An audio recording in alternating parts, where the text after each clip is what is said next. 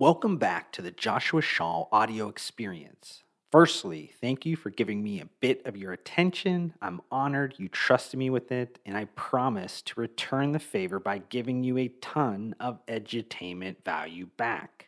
In my latest podcast episode, I'll dive deeper into why PepsiCo and Celsius have proven their good vibes only thus far in their partnership. But before we get started, I would love if you took 55 seconds out of your day to leave a rating or review, on whichever podcasting platform you're currently listening to. This out immensely in terms of extending the reach of my podcast, but more importantly, allows me to make improvements based on your feedback. Thank you again. Now enjoy my newest podcast episode.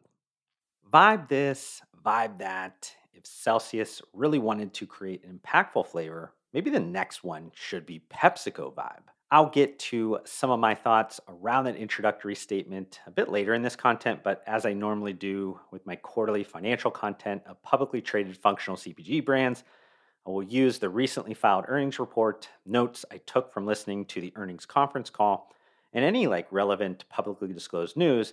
In this case, it's for the 2023 quarter two period ending June 30th of 2023 for Celsius Holdings. And this will obviously allow me to update you on the performance of the Celsius energy drinks, but I will also use all of this information as a backdrop to discuss market insights within the broader energy beverage category. That being said, Let's start with some revenue numbers to set the foundation. In the quarter, Celsius Holdings had revenue of $325.9 million, which was up 112% year over year. On a quarter over quarter sequential basis, revenue grew an equally impressive 25%. This is also the first time in company history that they exceeded $300 million in quarterly revenue. Breaking out the revenue geographically, North American sales were $310.8 million, which was up 114% year over year. This doubling of growth was driven by increases in distribution points and growth per location. And additional kind of cool data point shared by Celsius, according to some IRI data over the last 52 weeks, ending June 18th of 2023, Celsius was again the number one brand driver in terms of dollar and unit growth in the energy drinks category. Celsius was responsible for 23% of the categorical growth, driving $666.5 million in incremental sales. On the international side, Celsius had quarterly revenue of 15.1%, which was up 76% year over year. This was also up strongly on a quarter over quarter sequential basis. I've mentioned this a few times in previous content, but this hasn't been really smooth sailing internationally for the energy drink brand that acquired its Nordic distributor in late 2019 and formed a joint venture with its Chinese partner. With global macroeconomic headwinds throughout the last few years, Celsius has smartly focused its attention and resources on fueling the insane growth within the domestic market. But that's already starting to change inside of Celsius as they have been laying the groundwork with PepsiCo to capture what they believe is a significant opportunity for incremental growth over the next three to five years. In early 2024, we should see Celsius expand internationally into a few of the countries that are most familiar with the energy drinks category. Then Celsius and PepsiCo will use that as a blueprint in a handful of other countries for further expansion over the next few years. If you're trying to kind of gauge long term what that potential opportunity is for Celsius, Remember that the international revenue portion of the Monster Energy and Coca Cola distribution partnership is around 40% of Monster Energy's total revenue. But international only makes up around 5% of the total Celsius revenue. Now, that's comparing apples and oranges for several reasons, including that Celsius doesn't have any of those like cheaper portfolio brand options to sell internationally, but even a decent go to market strategy in some of those different markets that are popular markets for energy drinks should yield strong results. Now, if you consume my Celsius content in the past, this next section is usually much more robust, but because of that August 2022 distribution and investment deal with PepsiCo, things have gotten a bit more simplified from the perspective of Celsius and cloudier from my perspective. But it's really all good. There's still some retail and distribution updates to go through that I think is extremely important. First and foremost, the entire DSD distributor transition was completed by 2022 year end. So Celsius is fully within the PepsiCo distribution system. In terms of consumption growth, IRI data for the period ending June 18th of 2023 shows that Celsius grew 136% year over year for the last four weeks, and then 131% year over year over the last 12 weeks.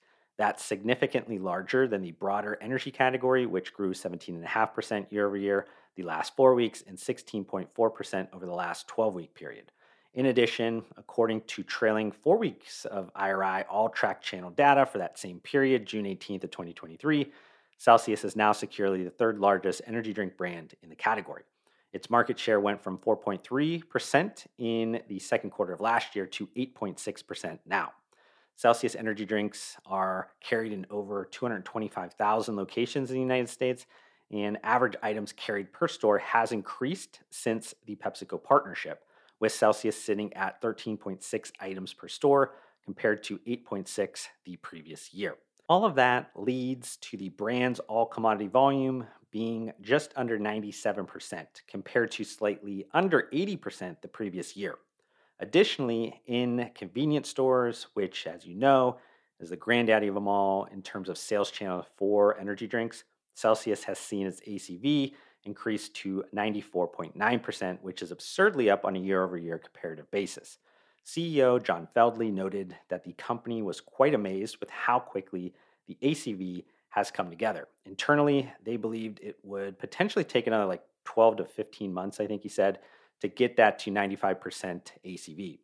So, with the current velocity numbers, better placements in locations, and then potentially getting to 15 to 17 items per store by the end of the year, Celsius could be looking at a 10% market share in the energy drinks category quite quickly. Now, moving on to a sales channel I always want to mention, and that is e commerce and specifically Amazon. And I know I sound like a broken record at this point, but my belief is that the digital channel is the next frontier of beverage retailing, and having a long term integrated sales channel strategy needs to be centered around it. This has been an area of huge strength for Celsius Holdings over the last several years, so they understand what I'm talking about. They are now firmly the second best selling energy drink on Amazon behind only Monster Energy, and honestly, they're within striking distance of them now. In this quarter, Celsius reported generating $28.2 million in Amazon revenue. That's up 108% year over year, and it means Amazon accounts for about 8.7% of the total Celsius Holdings revenue, which is honestly quite impressive for a beverage brand. Another alt channel I wanted to highlight was food service, which now makes up a little more than 11% of the energy drink brand's revenue that comes from PepsiCo.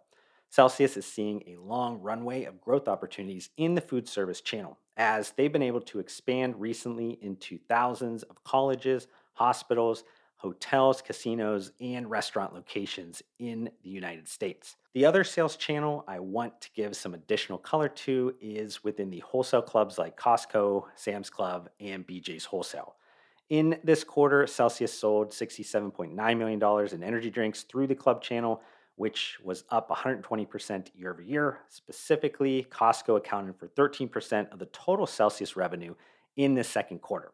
That's a lot of energy drinks that are being sold through wholesale clubs, but I think there's substantially more runway left in the club channel for Celsius. It could be north of $250 million in 2023, which does have some margin impacts though, as gross margins are typically lower because of the channel's pricing model, but also there's some costs that go into those irregular pack sizes. But this might be a great time to shift into what I was talking about in that introductory statement. I need to kind of start off by saying I misjudged the Celsius and PepsiCo partnership. I was definitely not bearish on the tie up, but I didn't think it would perform this well this early. In the current quarter, net sales to PepsiCo amounted to $184.8 million.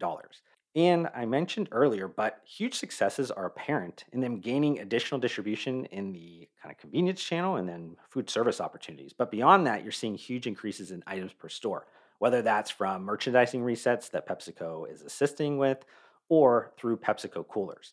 And this could grow even more substantially in the future as retailers increase facings for energy drinks.